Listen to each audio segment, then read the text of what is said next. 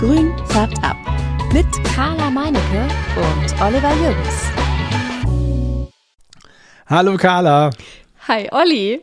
Hallo ihr lieben Substratis. Schön, dass ihr da wieder dabei seid hier bei uns bei Grün färbt ab zu einer neuen Folge. Carla, wie sieht's aus in deiner Pflanzenwelt? Ja, gut. Nichts los? Also alles lebt, es hat sich nichts beklagt, es ist eher gewachsen als äh, verkrüppelt.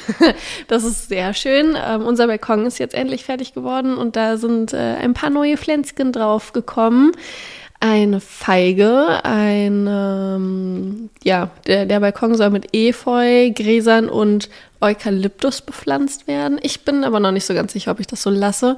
Und ähm, vielleicht kommt noch was Größeres dahin, aber das ist noch im Werden, das Ganze. Und ähm, ja, dann hatte ich bei den Pflanzentagen im Mai ähm, etwas geschenkt bekommen wieder mal äh, die essbare Begonie und die wächst auch ganz fleißig auf dem Fensterblatt. Was lachst du denn? Die ist super lecker gewesen. Alle paar Monate neue essbare Begonien. Die ist richtig cool. Ähm, ja, die, die, schmeckt halt so ein bisschen wie diese Haut von der Johannisbeere, weißt du? Das hatte ja, ich ja, ja, hatte ich ja schon mal. Genau, und die kann man halt auf Salat machen.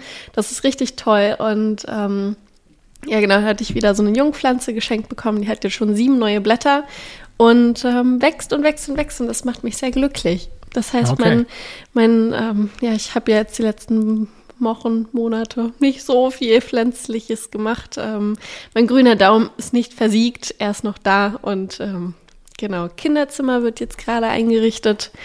Wir haben eine Wand grün gestrichen. ich kannte mich. Das hatten wir doch schon mal. Was war das nochmal? Wie, wie äh, die Hüterin der Freiheit, so ja, heißt genau. die Farbe. Hüterin ja. Freiheit. Irgendwie hat uns jemand auch geschrieben, dass er die gleiche Farbe schon benutzt hat. Sehr gut. Ja. Gefällt mir. Du hast einen guten Geschmack. Genau. Carla ist im Moment ganz, äh, ganz busy in der Pflanzenberatung hier bei Instagram. Sie kriegt jetzt äh, mehrere Nachrichten. Da müssen wir nochmal in einer gesonderten Folge drauf eingehen, vielleicht was da im Moment sich tut. Es geht, ich sag mal, unter anderem um äh, Pflanzenviren. Das war ja mal ein, ein, eine Folge, die wir vor kurzem gemacht haben. Da ist gerade großer Beratungsbedarf, beziehungsweise es tut sich unglaublich viel Rückkopplung. Wir müssen dann nochmal unbedingt drüber sprechen, wenn dieses Thema dort abgehandelt ist und spruchreif ist und da auch Ergebnisse vorliegen und so, dann gehen wir darauf nochmal ein. Ne? Ja. Bei mir ist in dieser Woche gar nichts pflanzenmäßig groß passiert, weil ich habe so viel zu arbeiten. Deswegen ähm, habe ich, ich kommen meine Pflanzen im Moment etwas zu kurz. Die Teufelszunge draußen wächst ganz wunderbar. Das habe ich euch ja schon bei Instagram gezeigt ähm, und bei YouTube habe ich, glaube ich, auch schon mal so ein Ding da hochgeladen, dass ihr das sehen könnt, wie sie wächst. Und äh, ist wirklich ganz spannend. Und äh, die Familie nimmt großen Anteil daran und guckt immer, wie es der Teufelszunge geht. Und das ist, ein, das ist eine große Freude. Aber es soll hier nicht um Teufelszungen gehen und essbare Begonien. Schade. Es, nein, es soll heute jetzt in dieser Folge um ein Thema gehen, was uns eigentlich auch schon lange bewegt, wo wir auch immer schon mal so ein bisschen nachgucken und wo wir aber beide keine Ahnung haben ähm, und uns äh, Sachverstand dazu holen werden. Und zwar geht es um das Thema Karnivoren. Karnivoren, ein wichtiges Thema. Ich muss mal gerade gucken. Äh, Warte mal. Na, was googelst du jetzt schon wieder? Nein. Ähm, ich, ähm, ich habe hier gerade wieder wild rumgedrückt auf meinem PC und hoffe, dass das gleich funktioniert, dass wir unseren Gast auch hören können.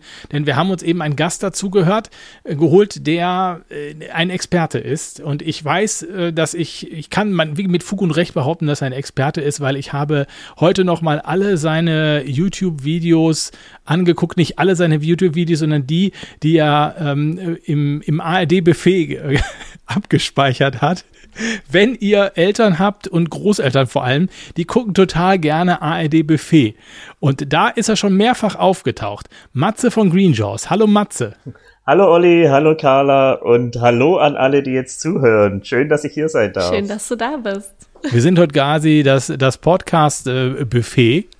Ich habe, ich habe. Ich, mu ich muss dich da gleich korrigieren, oh, bitte, ja. weil es, es war gar nicht das ARD-Buffet, ah. sondern das Kaffee oder Tee. Ach, es war Kaffee oder Tee. Ah, genau. Okay. Aber auch eine Nachmittagssendung und ähm, wie du schon richtig sagtest, gerade die ältere ähm, Zuhörerschaft schaut es schon gerne an. Ja, und das Interessante ist, du hast da wirklich so deine ganze Palette an Karnivoren aufgebaut und äh, ja, äh, es ist ähm, eigentlich immer, fast immer das Gleiche, was du erzählst, weil du immer die gleich, die, die, die scheinen sehr vergesslich zu sein dort.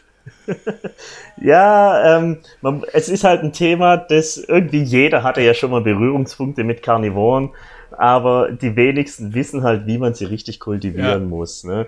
Und es ist ja auch bei mir so, ich bin auch ganz viel auf so Gartenmärkten, auf vielen botanischen Raritätenbörsen und viele Veranstaltungen unterwegs und es sind halt immer die gleichen Fragen. Ja. Und weil du ja immer auch jetzt beim Fernsehen immer andere Zuschauer hast, will ich natürlich jeden erreichen. Natürlich. Deswegen muss man halt immer das Gleiche erzählen. Ja, du musst ja auch immer das erzählen und das beantworten, was, dir, was du gefragt wirst. Insofern, du hast ja genau, so keinen Einfluss drauf.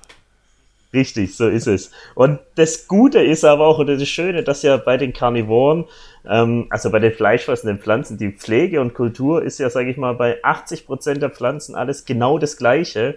Und deswegen muss ich auch zwangsweise ja. immer das Gleiche erzählen. Ja. Der Matze, der eigentlich Matthias heißt, ähm, den kennt ihr vielleicht, wenn ihr diesen Podcast hört und wenn ihr bei der Botaniker gewesen seid, dann kennt ihr ihn vielleicht daher. Da habt ihr ihn auf jeden Fall dann gesehen. Aber du machst halt eben auch ganz viele YouTube-Videos. Du kommst da irgendwo in Ludwigsburg äh, irgendwo her, in Baden-Württemberg und hast da. Genau, bei Stuttgart. Bei Stuttgart und hast da eine Riesengärtnerei, ne? Ja, riesengroß ist jetzt nicht. Also ich sag mal, wir haben jetzt so knapp 1000 Quadratmeter Gewächshausfläche. Klingt erstmal viel, aber für eine Gärtnerei ist es jetzt gar nicht so viel. Ähm, wir haben noch ein bisschen Freifläche außen drumrum, aber für uns im Moment reicht's gerade. Wir haben jetzt dieses Jahr erst wieder um 200 Quadratmeter erweitert, hätten aber auch noch ein bisschen Luft im Gewächshaus, dass wir da noch ein bisschen anbauen könnten bei Bedarf. Oh, okay. Super, das hört sich richtig toll an. Kann man dich auch besuchen kommen? Ist es so eine Gärtnerei, wo man auch vorbeigehen kann? Es geht leider nicht. Warum nicht? Weil du keine Kasse hast oder weil es keinen Kaffee und Kuchen gibt? Weder noch, genau. nee, wir sind halt eine reine Online-Gärtnerei. Ah. Und unser Geschäft ist wirklich rein aufs Online-Business ausgelegt. Und das habe ich vor vielen Jahren einfach mal so entschieden. Ich bin da mit der Gärtnerei vor ein paar Jahren auch mal umgezogen und von den Örtlichkeiten her geht's jetzt auch gerade gar nicht. Ähm, wir arbeiten aber dran. Also ich muss dazu sagen, in der Gärtnerei, wo ich jetzt gerade drin bin, da bin ich nur eingemietet. Das ist nicht meine eigene. Und ich suche aber was eigenes. Also falls jetzt ein Zuhörer sagt, hey, da habe ich was, dann dürft ihr euch gerne bei mir melden.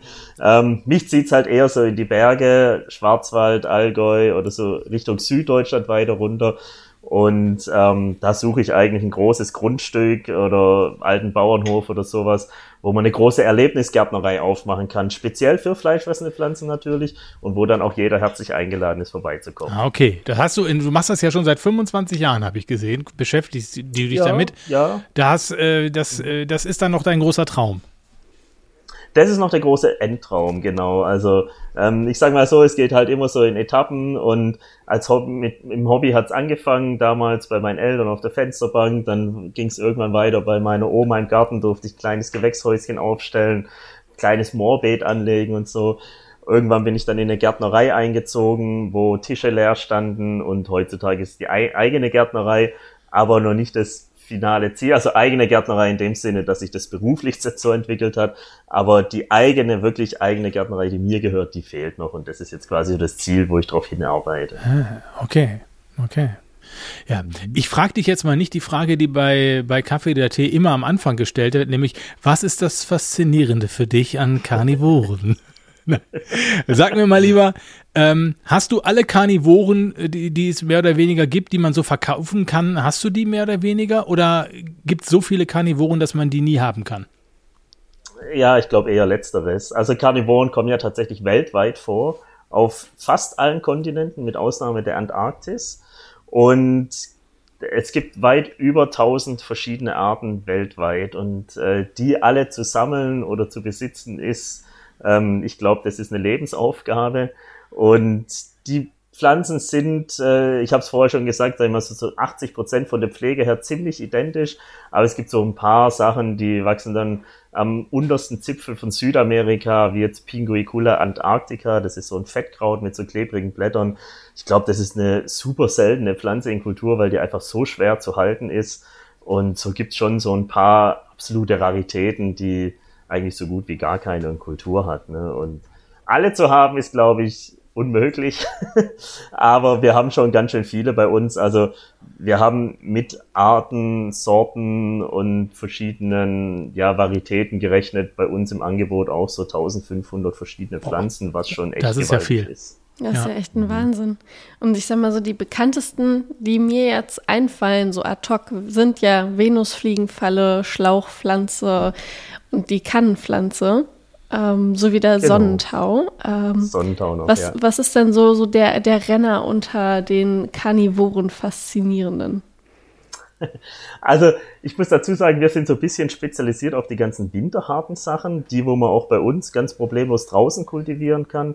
Das wissen halt viele nicht. Und da gehören halt vor allem die Schlauchpflanzen dazu. Die kommen ursprünglich aus den USA, wachsen dort so vom nördlichen Florida, die ganze Ostküste entlang hoch bis nach Kanada. Die, wo jetzt aus Florida kommen, die sind jetzt nicht so robust, gehen in der Regel aber auch ohne Probleme.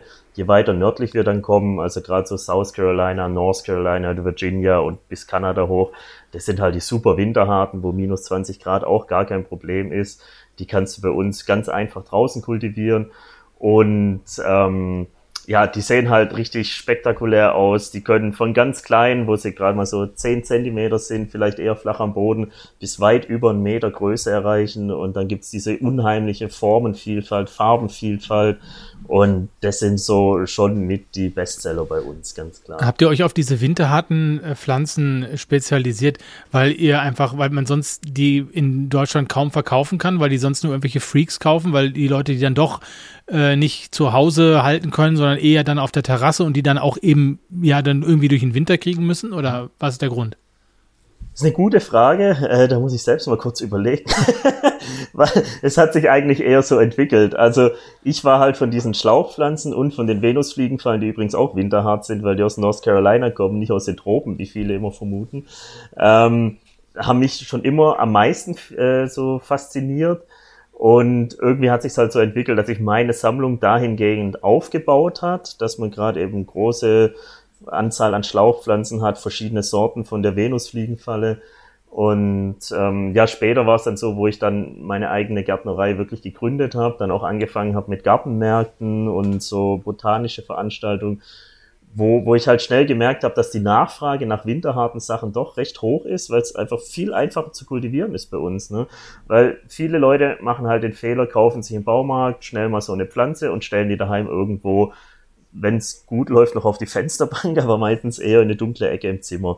Und gerade die Venusfliegenfalle, wenn die schließt, das ist natürlich super spannend, dazu zu gucken und das auch jeden Tag auszuprobieren tut der Falle aber nicht so gut, weil halt jede Falle immer nur so acht bis zehn Mal schließen kann. Dann stirbt das Blatt ab. Wenn die jetzt dazu noch irgendwo in einer dunklen Ecke stehen, weil man meint, das ist irgendwie eine tropische Pflanze und bitte bloß keine Sonne, dass sie nicht verbrennt, dann hat die halt eine Lebensdauer von zwei Wochen. Ne? Und ähm, jetzt habe ich den Faden verloren. Was ja, die Frage? ja, ja, ja, das sind so die Antworten. Das ist wie so, so eine Antwort wie so eine Schlauchpflanze. ah ja, genau. naja, aber letztlich, letztlich ist das sicher eben auch der Grund, dass die Leute, wenn sie, wenn sie eben sowas haben wollen, wenn sie sich wirklich ein bisschen dafür interessieren und nicht nur einfach mal was aus dem Baumarkt für die Kinder mitbringen und es dann irgendwie kaputt geht, dass sie dann doch daran interessiert sind, dass sie, dass sie länger leben und das dann eben nicht zu Hause, weil die Bedingungen ja dann schwierig sind, auch irgendwie äh, immer, auch im, selbst im Sommer oder im, im, aber erst recht im Winter ja. zu halten, dass sie dann genau. doch eher winterharte Pflanzen kaufen, ne? Ja, also es ist auch gerade so, in der Wohnung meint man zwar immer, es ist sehr hell, weil da die Sonne reinscheint und so, aber das Glas, das Fensterglas filtert doch ziemlich viel UV-Strahlung raus und gerade fleischfressende Pflanzen sind halt die absoluten Sonnenanbeter. Das liegt daran, dass die natürlicherweise in Mooren, in Zümpfen wachsen. Jetzt weiß ich nicht, ob ihr beiden schon mal in einem Moor wart. In einem Moorbad, so in einem Moorbad. nicht im Moorbad, im Moorbad. ja. Genau. Nee, also wenn ihr, wenn, oder auch die Zuschauer, wenn man sich, oder Zuhörer, muss man hier sagen, ähm, wenn man sich da mal so hineinversetzt in so, so eine Moorumgebung, dann stellt man sich das Moor einfach vor als große offene Fläche von unten ist es immer sehr nass, sehr feucht, es steht das Wasser drin. Wenn man da drauf rumdreht, dann ist es wie ein Schwamm, wo das Wasser rausdrückt. Und es gibt keine Bäume im Moor, praktisch keine Bäume. Es gibt nur so Zwergbäume, die gerade mal so zwei, drei Meter hoch werden. Die großen Bäume stehen alle nur außen rum. Und dementsprechend knallt halt den ganzen Tag die Sonne rein. Ne? Und genau diese Bedingungen müssen wir halt für die Karnivoren nachstellen. Quasi von oben immer richtig krass Sonne, je mehr, umso besser. Und von unten immer schön feucht. Deswegen kann man den Topf einfach in Untersetzer stellen, wo immer ein bisschen Wasser drin steht, zwei, drei Zentimeter. Und äh, wir müssen halt, weil Moor ist sehr sauer, deswegen die Pflanzen vertragen halt keinen Kalk, einfach mit Regenwasser am besten gießen oder destilliertes Wasser, Osmosewasser, das geht natürlich. Ja, das auch. ist ja immer so mein Fehler gewesen, ne? das schön ja. immer mit Leitungswasser, aber das ist auch schon Ewigkeiten her. Das, pff, da habe ich bei meinen Eltern gewohnt und war auf der Realschule noch. Boah. Ja, das kann ja erst fünf Jahre her sein. Ja, genau. Mm, Dankeschön. ja, nein, ne, ähm, aber egal. aber nee, aber also gerade so eine Venusfliegenfalle, ich glaube, die hatte fast jeder also schon mal als Kind. Und Sofort wenn kaputt. du sie länger als zwei Wochen hattest, dann war es schon richtig gut. Ja. ja, Mensch, äh, drei Wochen hatte ich sie. Nein, Spaß. Ich weiß es nicht mehr. Aber Was? das ist genau das Ding, dass ich halt Leitungswasser immer benutzt habe und ähm, das sagt ja auch keiner im Baumarkt so, da musst nee, du aber drauf nee. aufpassen, ne? Nimm mal schön ja. das Wasser, was gar keine ähm, äh, Ionen, der gar keinen Kalk hat. Genau. Ja, ja, Wobei jetzt, also ich sag mal, der Torf, in dem die getopft sind, der puffert schon ein bisschen was weg. Es ist meistens die Sonne, die fehlt, dass die viel zu dunkel stehen. Und ähm, selbst wenn du jetzt die ersten drei, vier, fünf Wochen nur mit Leitungswasser gießt, passiert erstmal noch gar nichts. Es ist einfach nur Lichtmangel und dann natürlich das tägliche Rumspielen und Falle zumachen. Ja. Mhm, ja. Das stimmt natürlich.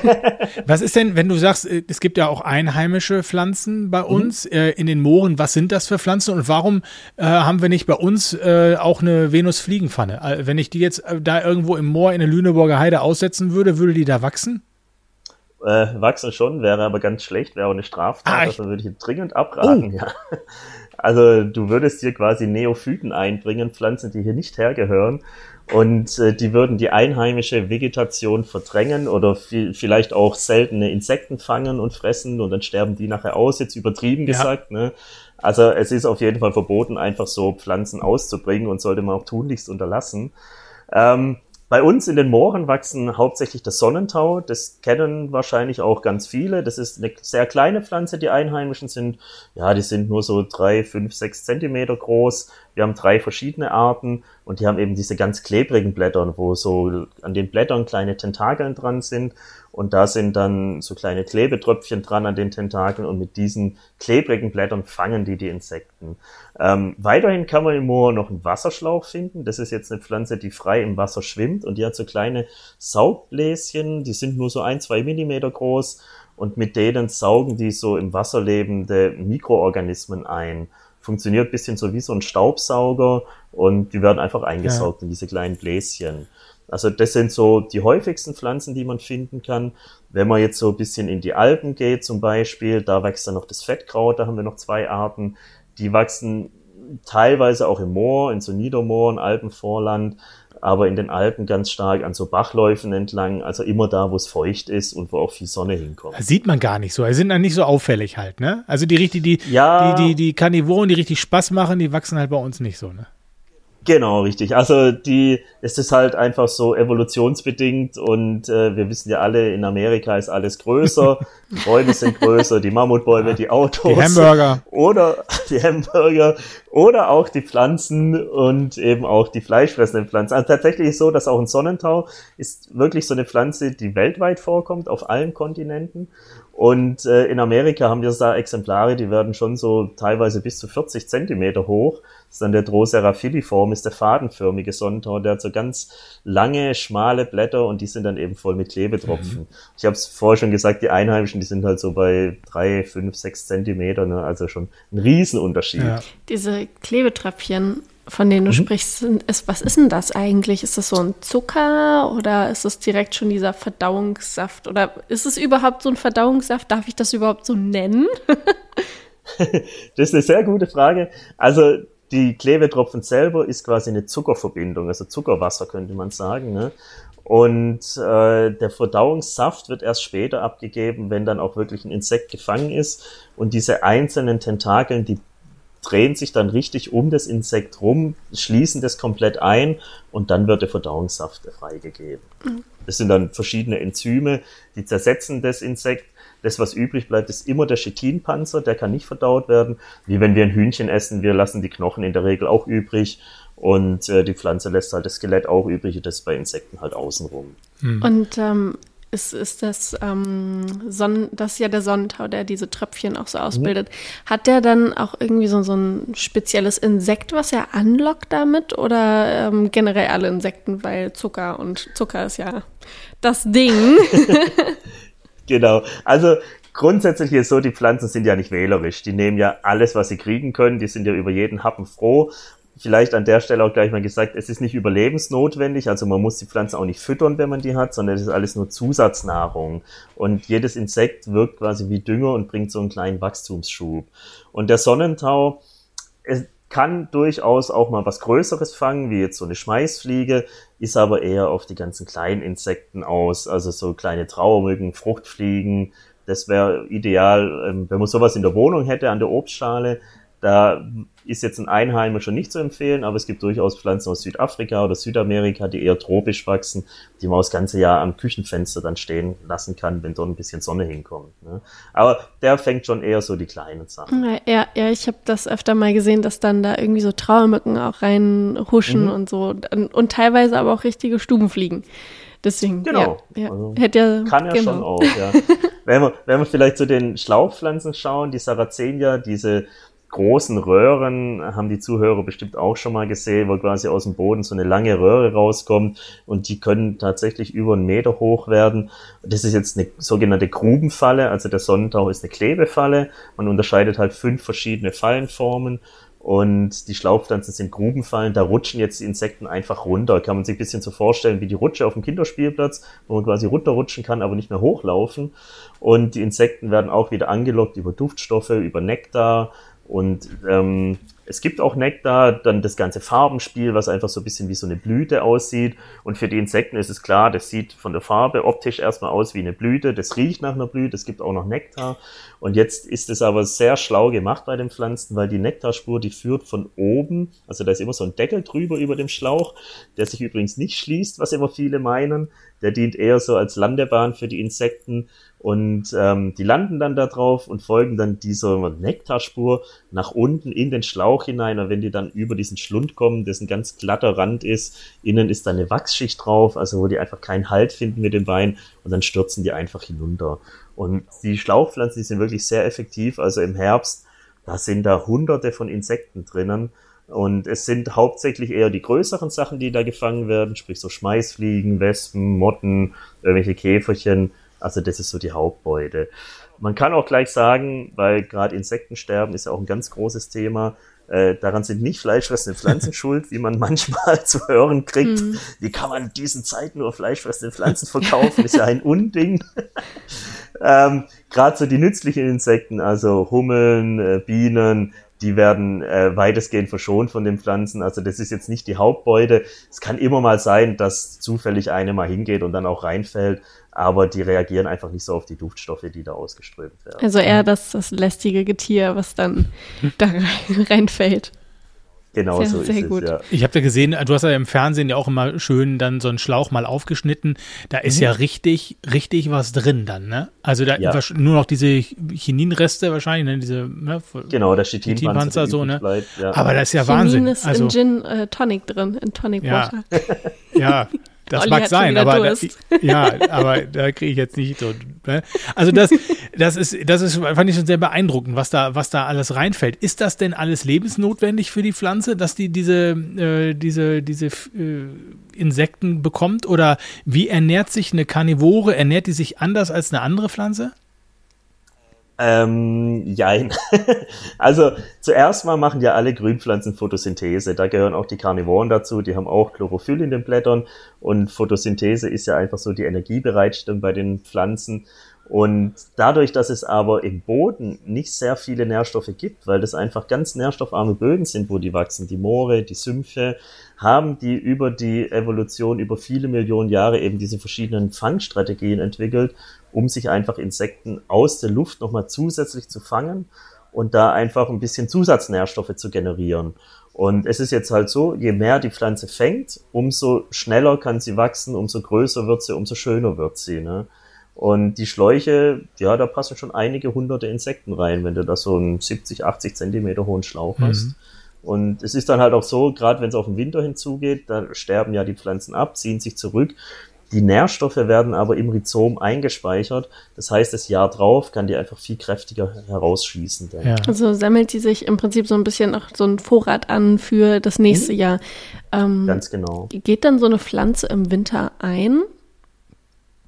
Sie zieht, also eingehen nicht, sie zieht sich zurück in Winterruhe. Das ist, kann man sich so vorstellen wie bei den Bäumen, die halt ihr Laub abwerfen und so machen das die Pflanzen dann auch und ähm, ziehen sich ins Rhizom zurück, überdauern da und im Frühjahr treiben sie daraus wieder neu aus. Ich würde jetzt einmal kurz zu den Venusfliegenfallen schwenken, weil das ist ja auch mhm. nochmal eine Gerne. Fangmethode, die ganz anders ist als jetzt mhm. irgendwie mhm. Kleben und Saft. ähm, wie funktioniert da dieser Mechanismus, dass sich diese Venusfliegenfalle schließt? Also ich habe das natürlich auch damals ausprobiert, so eine Fliege da so irgendwie reingehalten. Also wenn du, wenn du eine Fliege genommen hast, ist ja gut, weil da hat die Pflanze wenigstens noch was zu fressen. wenn nur der Finger drin ist, dann äh, geht die Falle zwar auch zu, aber öffnet sich am nächsten Tag wieder. Die hat aber sehr viel Energie aufgebracht, um die Falle zu schließen, dann ist nichts drinnen. Ähm, ja, das ist halt ein Negativgeschäft. Auf Dauer funktioniert sowas. Ja, nee, nicht, nee, ne? da sollte ja schon was drin sein, dass wenn ich sehe, dass das wieder aufgeht, dass das dann da entweder nicht mehr ist oder gucken kann, was dann da noch drin ist. Genau. Also das ist dann der Chitinpanzer, der übrig bleibt. Der Schließvorgang ist auch super spannend, weil die Venusfliegenfalle ist eine sehr intelligente Pflanze, die auch Mathematik beherrscht, tatsächlich. Ähm, auf jeder Falleninnenseite, also wenn man sich die aufgeklappte Falle jetzt einfach mal vorstellt, dann sind ja oben am Rand ganz viele Zähnchen dran, die dann so ineinander greifen, wenn die sich schließt. Und innen auf der Blatthälfte, auf der Fallenhälfte, da sind drei kleine Fühlborsten drauf. Und wenn jetzt von diesen Fühlborsten zwei berührt werden innerhalb von 30 Sekunden, dann schließt sich die Falle. Und die Pflanze, die zählt quasi, also bei der ersten Berührung eins und dann wird ein Aktionspotenzial ausgelöst, kann man sich so ein bisschen vorstellen wie ein Nervensystem, wo dann so, so ein Elektrosignal durchläuft. Und wenn dann die zweite Berührung erfolgt, zählt die auf zwei und dann weiß sie, oh, jetzt ist was drin, jetzt schließe ich die Falle. Und es passiert dann über osmotischen Druck, dass einfach, also dass du, ja, wenn du jetzt so eine Falle im Querschnitt betrachtest, sind es verschiedene Zellschichten übereinander und es wird dann halt blitzschnell aus der einen Zelle quasi das Wasser entnommen und in die äußere Zelle, Zellwand gepumpt. Und dadurch, da wo das Wasser rausgeht, fällt die Zelle natürlich zusammen. Das ist quasi auf der Innenseite, dass sich da krümmt. Und auf der Außenseite wird mehr Wasser reingeschossen, dann dehnt sich die Zelle. Und dadurch ergibt sich so eine Wachstumsbewegung, ne? dass sich die quasi an der Innenseite einkrümmt, an der Außenseite wächst. Und das ist dann dieser Schließvorgang, der da stattfindet. Und der ist ja offensichtlich so extrem, dass er dieses Insekt, was da drin ist, dann am Ende ja zerdrückt. Richtig. Also es ist eigentlich schon ein sehr brutaler Mechanismus, weil erstmal schließt sich die Falle nur. Dann greifen diese Zähne am Zahnrand oben ineinander und verschließen das wie Gitterstäbe am Fenster, dass da nichts mehr raus kann. Nur noch die kleinen Insekten, die die Pflanze nicht haben will, also wenn da jetzt eine kleine Ameise drin ist in so einer 4 Zentimeter Falle, dann schließen die Zähne, die greifen ineinander. Das sind so kleine Lücken, wo die Ameise noch raus kann, weil es lohnt sich nicht, den ganzen Verdauungsprozess anzuwerfen für so ein kleines Insekt. Und die Pflanze geht dann her, wenn was Großes drin ist, dann schließt die sich immer weiter und jetzt fängt die an, sogar zu sequenzieren, was ist es für ein Insekt? Ist es eine Fliege? Ist es eine Motte? Ist es eine Wespe? Ist es ein Käfer? Und dann gibt sie daraufhin den entsprechenden Enzymcocktail ab, also den Verdauungssaft, um dieses Insekt eben aufzulösen. Und in dem Moment oder, oder vorher zerdrückt die quasi dieses Insekt. Das kann man sich so vorstellen, wie wenn man im Raum ist und da bewegen sich jetzt die Mauern aufeinander zu. Ja. Und dann wird man einfach zerquetscht. Also Leben zerquetscht. Ja. also für die Insekten ist es schon brutal. Aber wenn du sagst, dass so eine, so eine Venusfliegenfalle das nur ein paar Mal macht, das heißt, mhm. ähm, das wäre jetzt eben ungünstig, wenn ich da immer mal wieder so eine, was weiß ich, eine Fliege einfach mal so reinschmeiße. Kann ich zwar machen oder so, aber dann ist hinterher relativ schnell Feierabend. Äh, ja, aber sie bildet ja immer neue Blätter. Okay. Also aus der Mitte, aus dem Herzen, aus dem Rhizom heraus kommen immer neue Blätter und die alten sind halt irgendwann aufgebraucht. Und schließen geht halt so acht bis zehn Mal, verdauen geht so je nach Größe des Insekts ein bis drei Mal. Aber weil sie ja dann eben die Nahrung rausziehen kann aus dem gefangenen Insekt, das bringt dann einfach wieder einen Wachstumsschub und dann werden einfach wieder, sage ich jetzt mal, zwei neue Fallen daraus gebildet. Ja, okay, ja. Wenn wir mal über den richtigen Standort sprechen, Matze, du hast ja mal gesagt, Sonne, ähm, Wärme natürlich. Ähm, dann gibt es ja zwei Standorte. Wir werden uns gleich nochmal mit dem Standort draußen in einem, in, einem, in einem anderen Zusammenhang unterhalten. Wenn ich jetzt eine Pflanze oder Karnivoren drinnen halte bei mir, ja.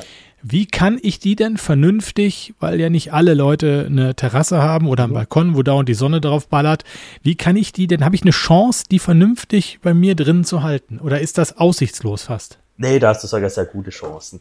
Es fängt halt schon mal bei der richtigen Pflanzauswahl an. Also ich habe es vorher schon mal gesagt, gerade so die, wo aus den tropischen Gefilden kommen, die halt sehr gerne ganzjährig warme Temperaturen mögen. Da gibt's verschiedene Sonnentau, Fettkraut gehört dazu oder auch die Kannenpflanzen. Nicht verwechseln mit der Schlauchpflanze. Die Schlauchpflanze kommen aus Nordamerika, USA. Die Kannenpflanzen hingegen kommen aus dem asiatischen Raum, wachsen so hauptsächlich Malaysia, Borneo, Indonesien, Philippinen und die mögen es halt gern tropisch warm. Und die sind dann halt hervorragend geeignet, um das ganze Jahr auf der warmen Fensterbank zu stehen. Dort ist halt nur wichtig, dass sie auch ein sonniges Plätzchen haben, also am besten irgendwie so Südseite oder Westseite, wo dann schön die Sonne hinkommt. Und dann stellt man die auch einfach in Untersätze rein, wo ein bisschen Wasser drin steht und da auf jeden Fall Regenwasser nehmen oder kalkfreies Wasser eben. Und die kann man dann ganzjährig auf der Fensterbank kultivieren. Ja, das ist ja auch super, weil du kannst ja dann da die Karnivoren richtig im Wasser stehen lassen. Wenn du das einem Philodendron oder einer Alocasia sagst, dass sie im Wasser stehen soll, dann kriegt ihr einen absoluten Schock und stirbt dir direkt weg. Eben, deswegen eigentlich sind es total einfache Pflanzen mit die einfachsten, die es gibt. Man muss halt nur so ein paar grundlegende Sachen beachten, aber wenn du die im Untersetzer drin hast, da füllst du einmal die Woche das Wasser auf. Wenn es weg ist, selbst wenn es mal zwei, drei Tage trocken steht, passiert ja nichts, weil ja noch genug Restfeuchte im Topf drinnen ist und dann füllst du den Untersetzer einfach wieder auf. Also einfacher geht's ja gar nicht. Aber habe ich denn dann die Möglichkeit, dass es auch schön aussieht, sag ich mal? Weil ja. ich meine, wenn ich mir jetzt, wenn ich jetzt die, die Karnivore kaufe, dann ist die in diesem Plastikpot, dann stecke ich die in so einen, in so einen Plastikuntersetzer, das sieht ja alles wenig schön aus, ne? Ja, das ist immer Geschmackssache. Du kannst sie natürlich auch in, in einen Übertopf stecken. Du könntest dir auch ein kleines Arrangement machen, wo du verschiedene Pflanzen zusammenpflanzt. Da ist es halt auch nur wieder wichtig, dass man darauf achtet, dass die alle so die gleiche Herkunft ungefähr haben und eben die gleichen Bedingungen mögen, sprich warme Temperaturen. Also jetzt nicht, sage ich mal, eine Venusfliegenfalle mit dieser tropischen Kannenpflanze zusammenpflanzen, weil die Venusfliegenfalle will eine Winterruhe machen, braucht's kühl im Winter, die Kannenpflanze wiederum mag's warm im Winter. Also da einfach Sachen nehmen, die gut zusammenpassen, dann funktioniert es auch. Dann kann man sich so eine kleine Schale anlegen zum Beispiel. Man kann sich auch ein Terrarium anlegen oder ein Glas bepflanzen. Also da gibt's auch auf unserem äh, YouTube-Kanal ganz viele Anregungen, da auch gerne mal durchstöbern. Okay, wenn ich jetzt, wenn ich so Pflanzen kaufen will und äh, kann ich auch bei euch anrufen und sagen, pass mal auf, ich habe hier das und das und wir haben das vor, was empfiehlst du mir? Genau, also wir haben auch eine Service-Hotline, wo man gerne anrufen kann, wenn man ein bisschen Beratung braucht. Und ähm, ansonsten auch in den Videos mal durchstöbern. Da gibt's so viel. Wir haben schon weit über 200 Videos auf dem Kanal. Ich glaube, wir haben schon fast jedes Thema bedient. Und ähm, ja, da findet man ganz viel Infos. Ich bin ja auch selbst immer sehr gerne, gerade vor allem in Asien unterwegs, Urlaub machen und habe dann aber auch immer die Kamera dabei, weil ich ja doch immer viele Standorte besichtige und dann gibt's eben auch entsprechende Standortaufnahmen da zu sehen. Ja.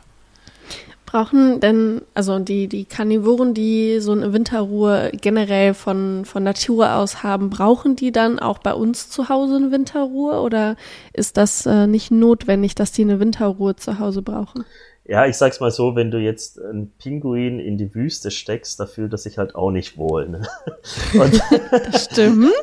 So ist es aber halt bei Also den er würde Pflanzen ja überleben. Ja, aber wie lange?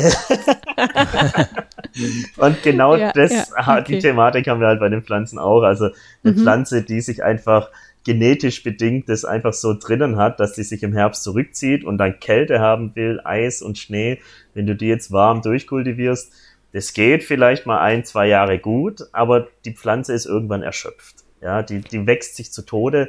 Das ist wie bei uns, äh, wir können auch mal ein, zwei Tage durchmachen, aber dann sind wir so platt, dass wir hundemüde ins Bett fallen und einfach nur noch schlafen, weil wir uns regenerieren müssen. Und das machen halt die Pflanzen im Winter, wenn die sich in Winterruhe zurückziehen. Da sind ja die Karnivoren eigentlich auch im Gartencenter falsch aufgestellt, weil die meistens neben den Zimmerpflanzen direkt stehen. Da müssten die ja eigentlich äh, bei den Gartenpflanzen hocken. Ähm, wäre besser für viele tatsächlich, ja. Also gerade Schlauchpflanzen, Venusfliegenfalle, die sollten eigentlich eher in die Gartenabteilung, also in, in den Outdoor-Bereich ziehen und jetzt nicht äh, in der Zimmerpflanzenabteilung. Aber ja, im Gartencenter kriegt man meistens bedingt eine gute Beratung auch nur. Also, äh, weil sich da leider viele auch nicht auskennen, weil es halt ein super spezielles Thema ist und ja, man muss sich am Anfang vielleicht mal ein bisschen einarbeiten, aber wenn man mal den Griff raus hat, ist es wirklich so einfach und da wird man auch sehr lange Freude dran haben an den Pflanzen. Ja, ich glaube, im Gartencenter nehmen sich die Leute die einfach so aus Spaß mit. Ja, ist ne? meistens so. So, das ist meistens, ach komm, wenn wir mal lustige hier, ein paar Fliegen hier reinschmeißen und so. Und das ist der einzige Grund. Und dann haben die da irgendwie ein, zwei Wochen Spaß dran und dann geht der große Frust los. Das, das Witzige ist auch immer, also wir kriegen ja immer sehr viele Anrufe auch, ne? Wenn sich einer im Gartencenter eine Pflanze mitnimmt und geht die nach zwei Wochen kaputt, ja, dann ist halt so, haben wir mal probiert, ne? Wenn die bei uns eine Pflanze kaufen und dann wird die verschickt und dann ist mal irgendwie ein Blatt ein bisschen angeknickt, was halt durchaus mal vorkommen kann. Oh Gott, Hilfe, meine Pflanze stirbt, was soll ich jetzt machen? Und hin und her. Aber ich glaube, die gleichen Leute würden nie im Gartencenter da anrufen oder vorbeigehen und sagen, hier, meine Pflanze ist kaputt. Was habe ich jetzt falsch gemacht? Ne? Gut, aber die Leute, die bei dir kaufen, würden vielleicht auch im Gartencenter grundsätzlich nicht kaufen. Sag mir mal, was kosten denn eigentlich Karnivoren? Ich weiß, wenn ich auf deinen Stand, ähm, als, ich auf deinem Stand war in, in, in Hamm bei der Botanica, dass es da wirklich Pflanzen gibt von 10 Euro, aber du hast auch Pflanzen, die irgendwie guten Huni kosten, glaube ich, oder sogar mehr. Ne? Also da, da ist echt eine Spannbreite bei. Ne? Ist, ist so 100 Euro, ist das schon bei dir so das Maximum oder geht das noch weiter hoch? Ja, es geht auch noch weiter hoch. okay. Also, das kann er so locker aus dem Ärmel Ja, ich sagen. muss ja hier den ganzen Philodendron ein bisschen Konkurrenz machen, gell? also, es geht so los im Normalbereich so bei 5, 6 Euro und dann geht so bei 20, 25 Euro hoch. Das ist so der ganz normale Bereich. Und dann gibt's auch die Raritäten, die so mal 300, 400 Euro kosten können. Und ähm, ja, vereinzelt auch darüber hinaus. Aber ich sag mal so, mit 100, 2 Euro, 100 bis 200 Euro ist schon der absolute Raritätenbereich dann. Aber das sind dann nicht unbedingt bessere Pflanzen, das sind einfach viel seltenere Pflanzen, die sich schwer vermehren lassen, die sehr schwierig in der Kultur sind, sehr langsam wachsen. Also das macht dann die Rarität einfach aus. Also wie bei den Aeroids auch. Ja, wobei die ja schon sehr schnell wachsen. Ja, im Vergleich zu. Das, das wundere ich mich ja immer, warum die so teuer sind, weil die kannst du ja einfach vermehren wie Unkraut. Gibt's denn, hast du diese Pflanzen auch, die so teuer sind? Und das kaufen dann aber wahrscheinlich auch nur so, so, ja, so Karnivoren-Experten, ne? Das sind dann schon Sammler, ja. Also ich sag mal, das sind dann so Pflanzen, die wie bei den Briefmarken jetzt so eine blaue Mauritius sind, die du dann unbedingt haben willst und ähm, ja, dann sparen viele drauf hin und kauft sich dann auch so eine, wenn es dann soweit ist, wenn wir die mal im Angebot haben, weil die lassen sich ja nur sehr schwer vermehren, deswegen haben wir auch immer nur ein paar wenige pro Jahr zur Verfügung. Ja, okay. Gut, dann kommen wir mal zu, äh, ich sag mal, zu dem, zu dem zweiten Teil unseres Gesprächs. Mhm. Und in diesem zweiten Teil des Gesprächs möchten wir uns mal mit dem befassen, was wir eben schon mal so ein bisschen angedeutet haben. Also man kann die Pflanzen ja eben drinnen halten, ähm, aber man kann sie eben auch draußen halten. Und das ist ja auch etwas, was du, was du auch immer in deinen YouTube-Videos zeigst, dass man eben zu Hause für die Terrasse, für den Balkon solche Moorkübel sich mhm. an, einrichten kann anlegen kann, indem man eben ähm, diese, diese Pflanzen reinpflanzt und wo man sie ganz wunderbar dann eben auch in diesem Kübel äh, durch, den, durch den Winter bekommt. Vielleicht kannst du mal sagen, was ist ein Moorkübel? Also mit dem Moorkübel versucht man einfach nur, sich so ein Stück Moor zu Hause anzulegen und das bisschen nachzubauen. Und das Thema Moor ist ja noch ein bisschen mehr als nur fleischfressende Pflanzen. Da gibt es auch noch ganz viele andere interessante Pflanzen, verschiedene Orchideen, ähm, Wollgräser, äh, Caluna vulgaris ist so eine Pflanze, Besenheide kennen wahrscheinlich auch ganz viele. Äh, das ist auch eine typische Moorpflanze oder Cranberries, äh, hat auch schon, was wahrscheinlich jeder schon mal gegessen, sind tatsächlich auch Moorpflanzen. Und mit so einem Moorkübel versucht man sich einfach so ein Stück Moor nachzubilden, wo man verschiedene Pflanzen in einem Topf kultiviert. Das sind dann fleischfressende Pflanzen und auch passende Begleitpflanzen. Bei meinem Cousin im Garten stehen äh, auch solche Kübel. Die gehören zwar nicht ihm mhm. selber, aber er hat äh, einen Nachbarn, mit dem die zusammen im Haus wohnen und die machen das so richtig. Die haben da mehrere Kübel, wo dann auch im Sommer dann richtig schön die Schlauchpflanzen rauskommen und so. Das sieht total toll aus. Ich hatte am Anfang gedacht, dass es eher so wie so ein kleiner Teich ist, bis ich dann gesehen habe, dass da nur so ein, ein zwei Zentimeter Wasser oben drauf stehen und das restliche komplett so mit Erde und, und Sand so befüllt war. Wie muss man da irgendwas beachten beim Aufbau von so einem Moorkübel? Genau, also das ist schon das Entscheidende, dass man richtig aufbaut. Man muss auf jeden Fall ein komplett geschlossenes Gefäß nehmen, weil wir wollen ja Moor nachstellen. Das habe ich vorher schon mal gesagt, das ist ja immer nass und sumpfig von unten. Deswegen muss das Wasser eben drin stehen bleiben. Und idealerweise bringt man dann noch einen Wasserspeicher ein. Das macht man einfach dadurch, dass man einen großen Topf nimmt, den man umgedreht reinsetzt, also hier einen entsprechenden Hohlraum schafft, wo sich nachher das Wasser drin sammeln kann. Am besten noch ein paar Löcher reinbohren und dann wird der ganze Kübel mit Torf aufgefüllt. Man muss jetzt hier auch wirklich Torf nehmen. Das ist halt Grundvoraussetzung für ein Moor. Aber wir können hier gerne auch nochmal auf das Thema Torf eingehen, weil Torf an sich ist natürlich ähm, für die Umwelt nicht so toll, wenn die Moore abgefräst werden, weil ja hier sehr viel CO2 rausgehauen wird dadurch, freigegeben wird ähm, und ja auch ein Stück weit Natur zerstört wird. Es ist jetzt nur so, dass den Torf, den man jetzt für die Karnivoren braucht, wenn man den da einfach den weltweiten Verbrauch anschaut, ist es halt verschwindend gering. Und der meiste Torf fließt halt wirklich in die Großgärtnereien, die eben den zur Produktion, zur normalen Pflanzenproduktion nutzen, weil es einfach sehr einfach ist, mit Torf zu arbeiten. Und wenn man dort auf den Torf verzichten würde, dann hätten wir gar kein Problem, wo wir irgendwie über Moore und Nachhaltigkeit reden müssten, wenn man ihn nur da einsetzen würde, wo man tatsächlich auch braucht.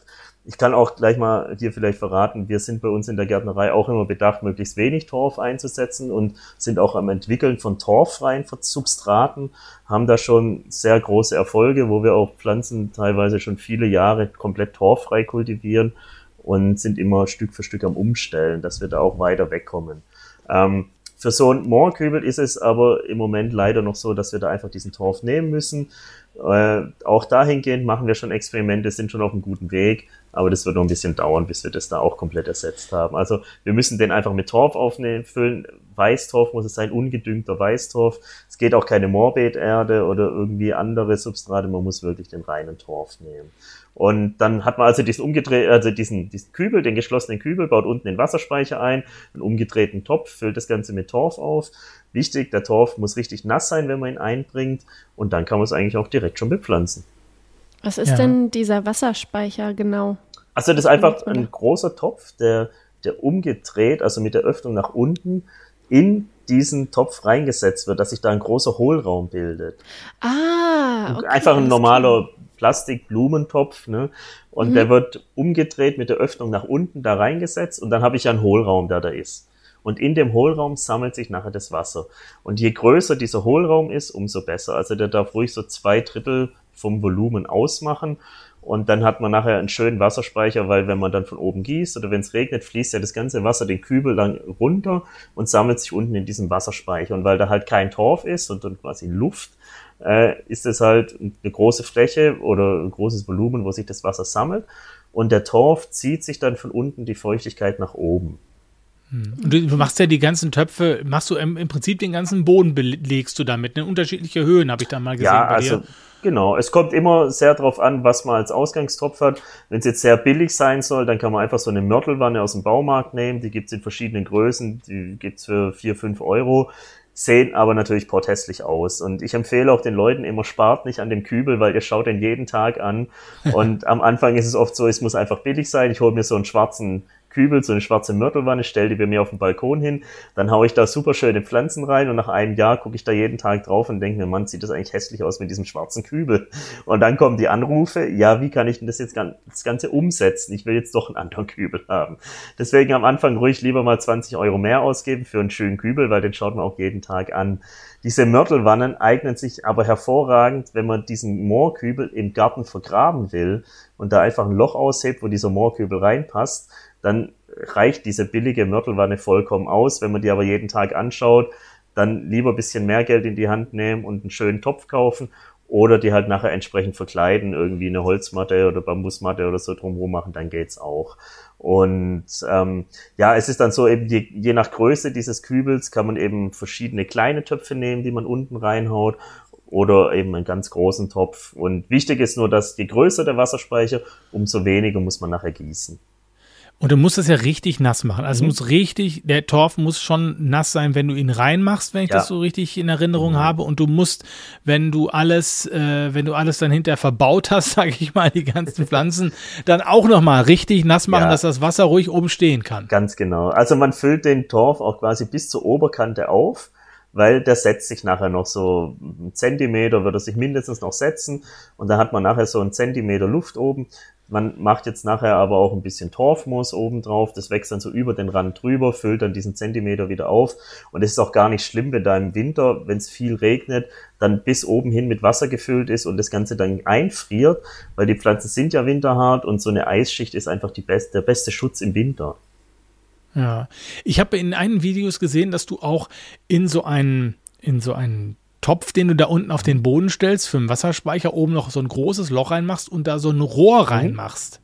Warum machst du ein Rohr rein? Damit du das besser auffüllen kannst? Also so, ein, so aus dem Baumarkt so ein ja, graues genau, Rohr. So ein damit du das genau. mit Wasser besser auffüllen ja. kannst im Speicher direkt? Oder wie, warum machst du das? Ganz genau. Also das Rohr dient einfach nur dazu, wenn man den Wasserspeicher schnell auffüllen will, dann kann man einfach eine 10 Liter Gießkanne, sage ich mal, in das Rohr reinhalten und auffüllen. Der Nachteil bei so einem Rohr ist, es verleitet oftmals dazu, dass man nur noch über das Rohr gießt und nicht mehr von oben. Und die Pflanzen wollen aber auch von oben die Feuchtigkeit haben. Also gerade wenn es regnet, Moore bilden sich immer nur da, wo auch eine hohe Niederschlagsmenge im Jahr runterkommt. Und deswegen ruhig immer von oben gießen, auch wenn man dieses Torfmoos drin hat. Das kann nur richtig wachsen, wenn von oben immer Wasser kommt und es dann immer durchgespült wird. Da sollte man wahrscheinlich am besten auch so eine ähm, Gießkannenaufsatz benutzen, der das so verregnet, oder? Und nicht genau. direkt dann mit dem dicken Strahl dann da drauf das, die Pflanze das wär, Ja, das wäre ein bisschen blöd, da spült man alles zur Seite, äh, wieder raus. Also am besten so eine Rose heißt es benutzen, das auf die ja. Gießkanne draufkommt und dann hat man da schöne kleine Regentröpfchen, die da imitiert werden. Ja, ja super. Und was für Pflanzen äh, sagst du, würdest du da reinmachen? Ich war mal bei dir auf der Internetseite, du wirst ja erschlagen von den ganzen Pflanzen. Irgendwie so, man weiß gar nicht hinterher, was man nehmen soll, außer dass man sagt, okay, ich hätte gerne vielleicht eine Schlauchpflanze oder hätte ich vielleicht gerne einen Sonnentau und eine, vielleicht eine Venusfliegenfalle und äh, dann, ja, und dann wird's schon, dann weiß man schon mal nicht mehr so richtig, ne? Aber da hast du jetzt schon genau die wichtigsten Sachen aufgezählt. ähm, Gerade wenn du bei uns auf der Website schaust, wir haben dafür extra eine Filterfunktion gemacht und wenn man den Filter jetzt einfach auf Moorbait stellt, wird alles angezeigt, was winterhart ist und ah. was man in so einem Moorkübel einbringen kann und dann kann man sich da einfach das raussuchen, was einem gefällt. Wir hätten alternativ aber auch fertige Moorsets. Das sind dann einfach so Kombinationen aus verschiedenen Pflanzen, je nach Kübelgröße, klein, mittel und groß und diese Moorsets oder generell, wenn man so einen Moorkübel bepflanzen will, würde ich also immer so eine Kombination wählen aus je nach Größe zwei, drei, vier verschiedenen Schlauchpflanzen. Die gibt's ja in verschiedenen Höhen, in verschiedenen Farben. Dann hat man da schon mal auf jeden Fall so ein bisschen Vielfalt drinnen. Dann Venusfliegenfalle eignet sich hervorragend für so einen Moorkübel und verschiedene Sonnentau, Winterharte kann man nehmen. Da gibt es zum Beispiel die drei einheimischen Arten. Es gibt äh, nordamerikanische Arten, sogar auch australische Arten, die man da einbringen kann und äh, ganz wichtig noch entsprechende Begleitpflanzen nehmen, weil das Schöne ist einfach, wenn das dann so ein bisschen verwildert alles und die Begleitpflanzen ineinander wachsen, gerade so eine Orchidee, eine Moororchidee, die zieht sich dann so durch den ganzen Kübel durch, alle zehn Zentimeter kommt so ein kleines Blättchen hoch und im Frühjahr kommen dann die Blüten, da ist meistens so ja Ende Mai, Anfang Juni die Blütezeit und dann kommen so 20, 30 Zentimeter hohe Blütenstiele, da sitzt dann so eine kleine rosa, pinkfarbene Blüte drauf und wenn die Orchidee mal so zwei Jahre in dem Moorkübel wächst, hat die den ganzen Kübel durchzogen und dann kommen jedes Jahr 30, 40 Blüten raus. Das sieht einfach so geil aus. Wollgräser ist eine ganz typische äh, Moorpflanze, die hat diese weiße Wattepuscheln oben drauf. Das sind dann die Samenstände im Frühjahr, hat man bestimmt schon ganz oft gesehen. Ähm, Cranberry kann man einbringen, eine Moosbeere, äh, eine Moornelke gibt's noch. Also da gibt's so viel Sachen und es lockert das Ganze so ein bisschen auf. Und wie gesagt, wenn das so ein bisschen ineinander wächst und so verwildert, das macht eigentlich so ein Moor aus. Und dann hat man genau so ein Stück Natur äh, zu Hause im Kübel drin.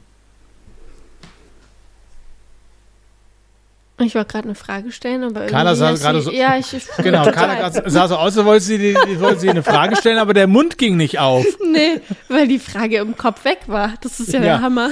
Du, dann, dann sag doch mal, wie, wie, wie, wie gieße ich denn so einen Moorkübel richtig? Du hast ja, ja gesagt, der hat diesen Speicher, ja. aber wenn ich den jetzt, wenn ich da jetzt irgendwie, die, die, ich sehe ja da nicht und wie viel Wasser da unten drin ist, äh, was ist für mich der ausschlaggebende Punkt, wo du sagst, dann, dann muss gegossen werden? Also es ist im Sommer so, wenn der steht natürlich in der knallen Sonne, weil das brauchen die Pflanzen richtig knalle Sonne. Dadurch verdunstet natürlich auch viel Wasser. Deswegen im Sommer muss man den bestimmt mal öfters gießen, so alle drei, vier Tage. Ähm, wenn man jetzt einen ganz kleinen Wasserspeicher hat, dann wahrscheinlich eher noch öfters. Deswegen empfiehlt sich da wirklich den großen Wasserspeicher zu nehmen. Gießen sieht man immer dann, man kann einfach den Finger nehmen, oben ein bisschen in den Torf reindrücken. Solange der feucht ist, ist alles gut. Und ich glaube, so ein Moorkübel überlebt auch mal eine Woche, ohne dass irgendwas passiert. Und ansonsten ist auch das Torfmoos, das oben drauf ist, ein sehr guter Indikator, weil das ist eigentlich immer sehr saftig, grün oder es gibt auch rote Formen. Und wenn das trocken wird, wenn das so bleich wird, dann ist zu wenig Wasser und dann sollte man einfach mal nachgießen. Ah, okay. Meine Frage ist mir wieder eingefallen. Ja, so ein Glück. ähm, du hattest ja eben gerade gesagt, dass sich die Pflanze da so durchzieht und mhm. dann überall hochploppt. Mhm. Wie vermehren sich denn Karnivoren überhaupt? Ähm, ganz klassisch über Samen, so wie sich jede oder fast jede Grünpflanze vermehrt. Das machen Karnivoren auch. Und gerade ein Sonnentau, der blüht jedes Jahr und sät sich aus und dann kommen da hunderte kleine Pflänzchen raus und dann bilden die so richtige Teppiche das sieht natürlich auch immer klasse aus. Klar, in so einem Moorkübel ist der Platz ein bisschen begrenzt, aber wenn jetzt einer viel Platz im Garten hat, kann man natürlich auch ein Moorbeet anlegen. Das ist dann einfach nochmal eine Nummer größer, wo einfach zwei, fünf, acht, zwanzig Quadratmeter groß ist und dann kriegt man da so richtige Teppiche hin. Auch die Schlauchpflanzen vermehren sich über Samen, Venusfliegenfalle. Also das ist so der natürliche Weg. Viele Arten teilen sich auch und von ganz alleine. Und wenn die mal zwei, drei Jahre gewachsen sind, sind es richtig schöne Horste schon geworden. Und man kann die Pflanzen natürlich auch vegetativ vermehren, über Teilung einfach, Blattstecklinge, das geht natürlich auch. Und was mache ich jetzt, wenn du hast ja gesagt, im Winter ähm, ziehen die Pflanzen sich zurück? Heißt mhm. das, ich musste da nichts abschneiden? Muss ich mich dann nicht kümmern irgendwie groß? Also es ist so, ein Moorkübel ist von der Pflege relativ einfach, wenn der einmal angelegt ist. Da muss man über den Sommer nur gießen. Im Winter ziehen sich die Pflanzen natürlich dann zurück in Winterruhe. Das heißt, die Blätter werden alle braun, sterben ab. Und ich würde den Rückschnitt der Blätter aber erst im Frühjahr machen, ähm, so im frühen April, weil dann bildet dieses alte Laub, was da dran ist, einfach noch so ein bisschen Winterschutz und schützt die Pflanzen noch mal ein bisschen. Und dann einfach Anfang April ausputzen, da macht man einmal einen Rückschnitt, schneidet alles komplett runter, das ist in zehn Minuten erledigt und vielleicht muss man im Sommer noch mal ein bisschen Unkraut zupfen, was da reinkommt, irgendwelche Grassamen oder sowas und das ist auch noch mal zehn Minuten Pflege und ansonsten ist es wirklich nur das Gießen, was man machen muss, das ganze Jahr über. Das ist ja ein absoluter Traum. Also ja, von der Pflege her super. Ja, der Wahnsinn. Ich bin ja. total begeistert. Auf der anderen Seite denke ich mir auch die ganze Zeit so, oh Gott, das steht alles viel zu toll im Wasser. Das kann doch gar nicht sein. Das kann doch gar nicht gut sein. Nur weil ich es halt von meinen Pflanzen ganz anders ja. kenne, dass da halt äh, wirklich dann nach einer halben Stunde geguckt wird, ob unten im Übertopf noch ein bisschen Wasser drin steht. Ja. Aber ja, das ist echt cool. Leider habe ich bei mir hier absolute Nordseite in der Wohnung. Hast du da vielleicht noch irgendwie einen Tipp? man kann natürlich auch mit LEDs arbeiten und dadurch kann man die Pflanzen natürlich überall im Raum verteilen. Wenn man sie jetzt in der Wohnung hält, wieder nur darauf achten, dass man halt welche nimmt, die halt diese warmen Temperaturen, ganzjährigen Temper warmen Temperaturen abkönnen. Aber wenn man da eine kleine LED drüber macht, da gibt's heute so tolle Technik. Ähm, es muss nicht mal eine extra aufwendige Pflanzenlampe sein. Es reicht im Endeffekt ein billiger Baumarktstrahler schon, einfach eine LED und äh, das reicht schon, dass du die Pflanzen auch gut in der Wohnung kultivieren kannst. Okay, oh Mann, ey. Mal gucken, ob ich da wieder hin mich wage. So, ich bin, ich bin noch nicht so ganz, ah, weiß ich, ich weiß noch nicht. Ich bin noch Wir nicht so ganz einen Garten äh, dafür. Drin, ja. Richtig, ich hätte halt gerne im Garten hätte ich gern was, aber der Garten, der, der den, den habe ich noch nicht oder werde ich auch wahrscheinlich erstmal nicht haben, eine ganze Weile.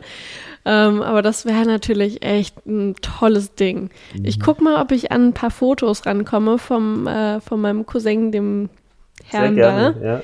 Das wäre ja echt cool, wenn, wenn man das dann auch nochmal zeigen kann, wie es dann Ganz so bei privat aussieht. Mhm. Genau, in, bei Instagram können wir das in den, in den Post ja. mit einbauen vielleicht. Ne? Ja, wie sieht es denn bei dir, wie sieht's denn eigentlich aus bei dir, Matze? Du hast ja, du hast ja, ist ja meistens ist ja so bei den Leuten, die sich ganz viel beruflich mit Pflanzen auskennen, äh, beziehungsweise sich damit beschäftigen den ganzen Tag, die haben dann zu Hause nicht mehr den großen Bock, sich auch noch um Pflanzen zu kümmern. wie sieht es denn bei dir aus? Also da muss ich ganz ehrlich sagen, bei mir in der Wohnung habe ich zwei Pflanzen. das ist drei, drei sind's, drei. Das ist eine Monstera, yay. eine, eine Nepenthes, das ist diese tropische Kannenpflanze, die bei mir auf dem Küchenfenster steht. Meine Küche ist Westausrichtung. Und ich habe noch ein Fettkraut auf der Küche stehen, um die Fruchtfliegen wegzufangen. Das da, also die Obstschale steht genau nebendran das ist so das, was bei mir drinnen ist. Ich bin tatsächlich aber ein großer Outdoor-Fan, habe äh, die glückliche Situation, in, ja, groß nicht, aber einen Garten um meine Wohnung herum zu haben. Und in äh, meinem Garten habe ich ein großes Moorbeet, da habe ich einen Kakteen- und Sukkulentengarten, da habe ich einen Wassergarten mit Lotus und anderen tropischen Pflanzen. Ich habe einen riesengroßen Kräutergarten, also so die ganze Westseite am Haus entlang ist eigentlich Kräuter- und Insektengarten, wo immer viel blüht und Nahrung für die Insekten bietet, viel Totholz eingebracht ist, Steine, Sandarium, also dass die sich da richtig wohlfühlen, auch Nachwuchs ziehen können. Und äh, jetzt bin ich gerade dabei, an der Nordseite hinterm Haus noch einen Farmgarten anzulegen. Ähm, also ihr seht schon, ich bin der absolute Outdoor-Typ. ja. Ja, aber, aber dann auch, äh, legst du dann auch eher was Pflegeleichtes ein, oder?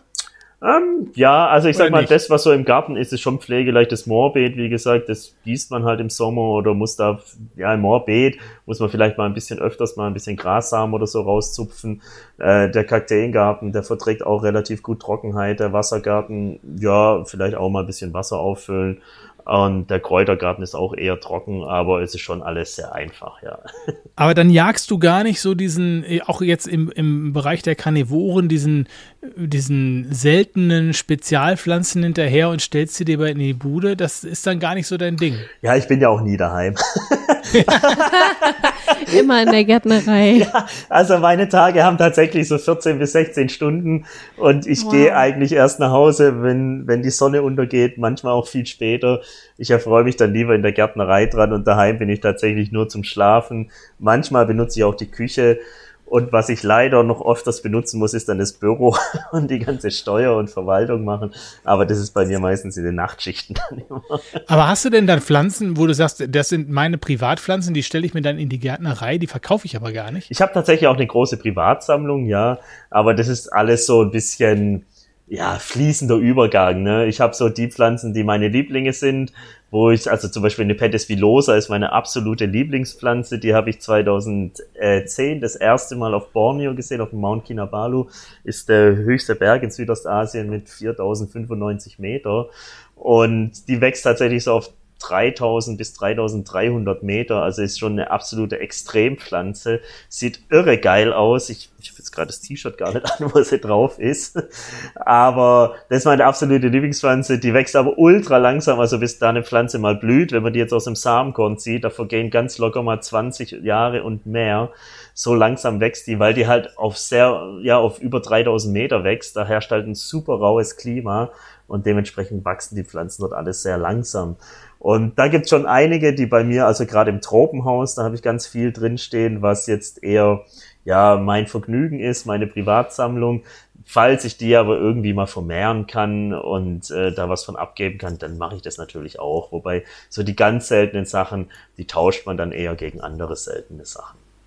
Ja, okay, gut. Ich glaube, meine Lieblingskarnivore ist äh, so vom Aussehen her der Zwergkrug. Ich ja, das ist auch sehr hübsch. schöne, ja. Kommt aus Australien, ist auch was ganz Besonderes. Und ähm, tatsächlich finden den immer sehr, sehr viele attraktiv. ist nicht immer ganz so einfach in der Haltung. Das kann schon eine richtige Zicke sein, der Zwergkrug. Aber wenn man den Dreh mal raus hat, dann funktioniert's auch und ist aber, wie du sagst, eine wunderschöne Pflanze. Aber das ist doch dieses Ding, das, das ist wie, haben wir das nicht auch auf der, auf der Botanica gesehen, was ka kaum zu, also was in diesem Moos fast verschwunden wäre, oder? Ja, richtig, genau. und nur so, so kleine drei, vier, fünf Zentimeter Krüge immer rausgucken aus dem Moos. Ja. Das ist die Pflanze, genau. Ja, ja, ja, okay. Ich erinnere mich, dass Carla mir das gezeigt hatte. Mhm. Ja, ja, okay. Ja, gut. Wir haben, wir haben, äh, also das, äh, ihr könnt euch alles das, äh, Matze hat es ja eben schon mal gesagt, ihr könnt euch alles das, was Matze äh, hat und was es so gibt und so könnt ihr alles auf seinem YouTube-Kanal Green Jaws euch angucken. Äh, Matze, ich habe gesehen, da sind, glaube ich, echt Videos aus fünf Jahren, ne? Mit, äh, ich habe tatsächlich, ja, 2018 habe ich mit dem Kanal angefangen. Da sind auch die allerersten Videos drauf, die super peinlich sind, die man besser nicht anguckt. Du hast okay, jetzt noch die Möglichkeit. Genau, du hast jetzt noch, du hast jetzt noch die Möglichkeit, bevor der Podcast oder wenn der Podcast raus ist, kurz vorher noch mal herzugehen und welche rauszunehmen. Ja, aber das ist ja auch ein Stück weit Vergangenheit und ich glaube, man sieht dann sehr schön auch die Entwicklung und aller Anfang ja. ist halt schwer, ne? Und ich glaube, es geht jedem so, der das erste Mal vor der Kamera steht. Es ist einfach eine sehr ungewohnte Situation. Du filmst dich selber, du hörst dich selber, du siehst dich selber. Es ist eine Situation, wo du dich vollkommen unwohl fühlst erstmal und dich da einfach rein entwickeln musst. Und ich ja. glaube, so ab Video Nummer 5 ging es dann schon, schon viel besser voran. ja, ja, ja, alles wunderbar.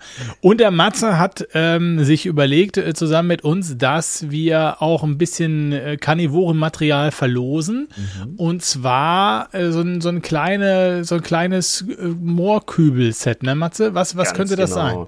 Also, wir haben jetzt so viel über das Thema Moorkübel geredet. Ich hoffe, ich konnte auch den einen oder anderen Zuhörer dafür begeistern. Und deswegen möchte ich hier einfach so, so ein Moorkübelset zur Verfügung stellen. Das ist einfach so eine Kombination aus verschiedenen Pflanzen, Schlauchpflanzen, Venusfliegenfallen, Sonnentau, bisschen Begleitpflanzen, wo man sich so einen kleinen Moorkübel daheim einfach nachbauen kann. Und ähm, ja, ich drücke allen Teilnehmern auf jeden Fall ganz fest die Daumen und dass es dann nachher einen ganz glücklichen Gewinner gibt. Genau. Wir haben immer leider das Problem äh, bei unseren Gewinnspielen, dass wir das, wir machen das immer über Instagram, mhm. weil ähm, wir sonst echt eine schwere, nur eine schwere Möglichkeit haben, das irgendwie vernünftig äh, zu machen. Deswegen, äh, es ist immer doof für alle, die, die kein Instagram haben. Aber ich hatte, ich hatte nämlich vor kurzem auch eine, die Nachricht, ah, hier die, die Bilder, die ihr immer zeigt und so, die, die kann ich gar nicht sehen auf Instagram, weil ich kein Instagram habe. Aber ich glaube, man kann Instagram ähm, die Bilder auch sehen, wenn man keinen Instagram-Kanal hat und einfach ähm, grünfärbt Grünfärbt ab eingibt, dann sieht man die trotzdem, die Bilder, ne, Carla, äh, Ja, genau so ist das. Ähm, wenn du bei Grünfärb ab, äh, Google bei, oh Gott, ja, hm. wenn du bei Google Grünfärbt ab eingibst ähm, und Instagram, dann einmal draufklicken, da kommt dann irgendwas mit anmelden, das einfach irgendwie wegklicken und dann kannst du das sehen. Sonst ähm, kannst du aber auch, wenn du Facebook zum Beispiel hast, darüber gehen und dir auf Facebook die Fotos ansehen. Das stimmt. Aber leider beim Gewinnspiel, da kann man halt nur mitmachen, wenn man eben den Instagram-Account ähm, auch wirklich selber hat. Ne? Ja. Also da geht ihr einfach bei uns nochmal auf die Internetseite und dann auf die Instagram-Seite und dann seht ihr, wie das funktioniert.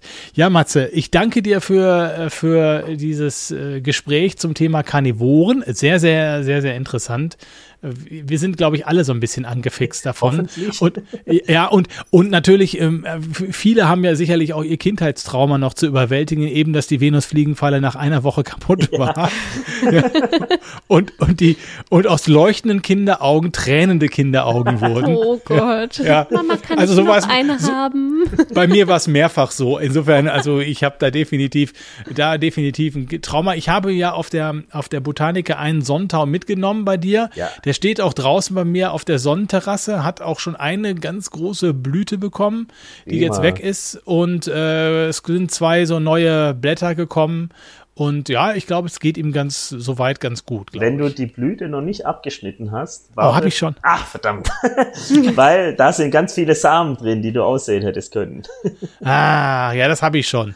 Na gut, okay, vielleicht im nächsten Mal. Jahr. Der wird, ja, genau. der wird nochmal blühen. Also der Sonntag so, ist sehr blühfreudig, da kommen bestimmt noch viele Blüten nach. Achso, muss ich, das haben wir gar nicht besprochen, muss ich den eigentlich düngen? Muss ich Karnivoren düngen? Also kann man düngen, aber wenn die ab und zu mal ein Insekt fangen, dann ist es absolut ausreichend und dann ist es genug Nahrung und die brauchen gar keinen Dünger. Okay, also gut. Sehr einfach. Fantastisch. Super. Gut, Matze, dann danke dir für dein Gastspiel bei uns. Sehr gerne. Wir sehen uns wahrscheinlich auf der Botanik oder ich. Bist du auf der Botanik? Ich bin da? wieder da. Ich bin auf jeden ja. Fall wieder da im, ja, jetzt habe ich den Termin September. nicht 30. Ende September. Genau. genau, das wollte genau. ich gerade sagen. Genau, sehen wir uns auf jeden Fall wieder und äh, Carla gerne. nicht, die muss dann da, die hat Baby da machen. Baby machen. Baby machen? Nein, ja, also, nein, um Gottes Nein bekommen. Entschuldigung. Ja, genau. genau. Oh ja, ja. Ja. Nee, genau. genau also ich, ich, wir werden uns sehen. Ja. Genau. Und äh, ja, dann sagen wir bis dahin äh, Tschüss und für euch da draußen, ihr wisst schon, auch beim, äh, beim Moorkübel immer Finger ins Substrat. Ne? Ganz wichtig. bis dann. Vielen Tschüss. Dank für die Einladung. Ciao. Grün färbt ab.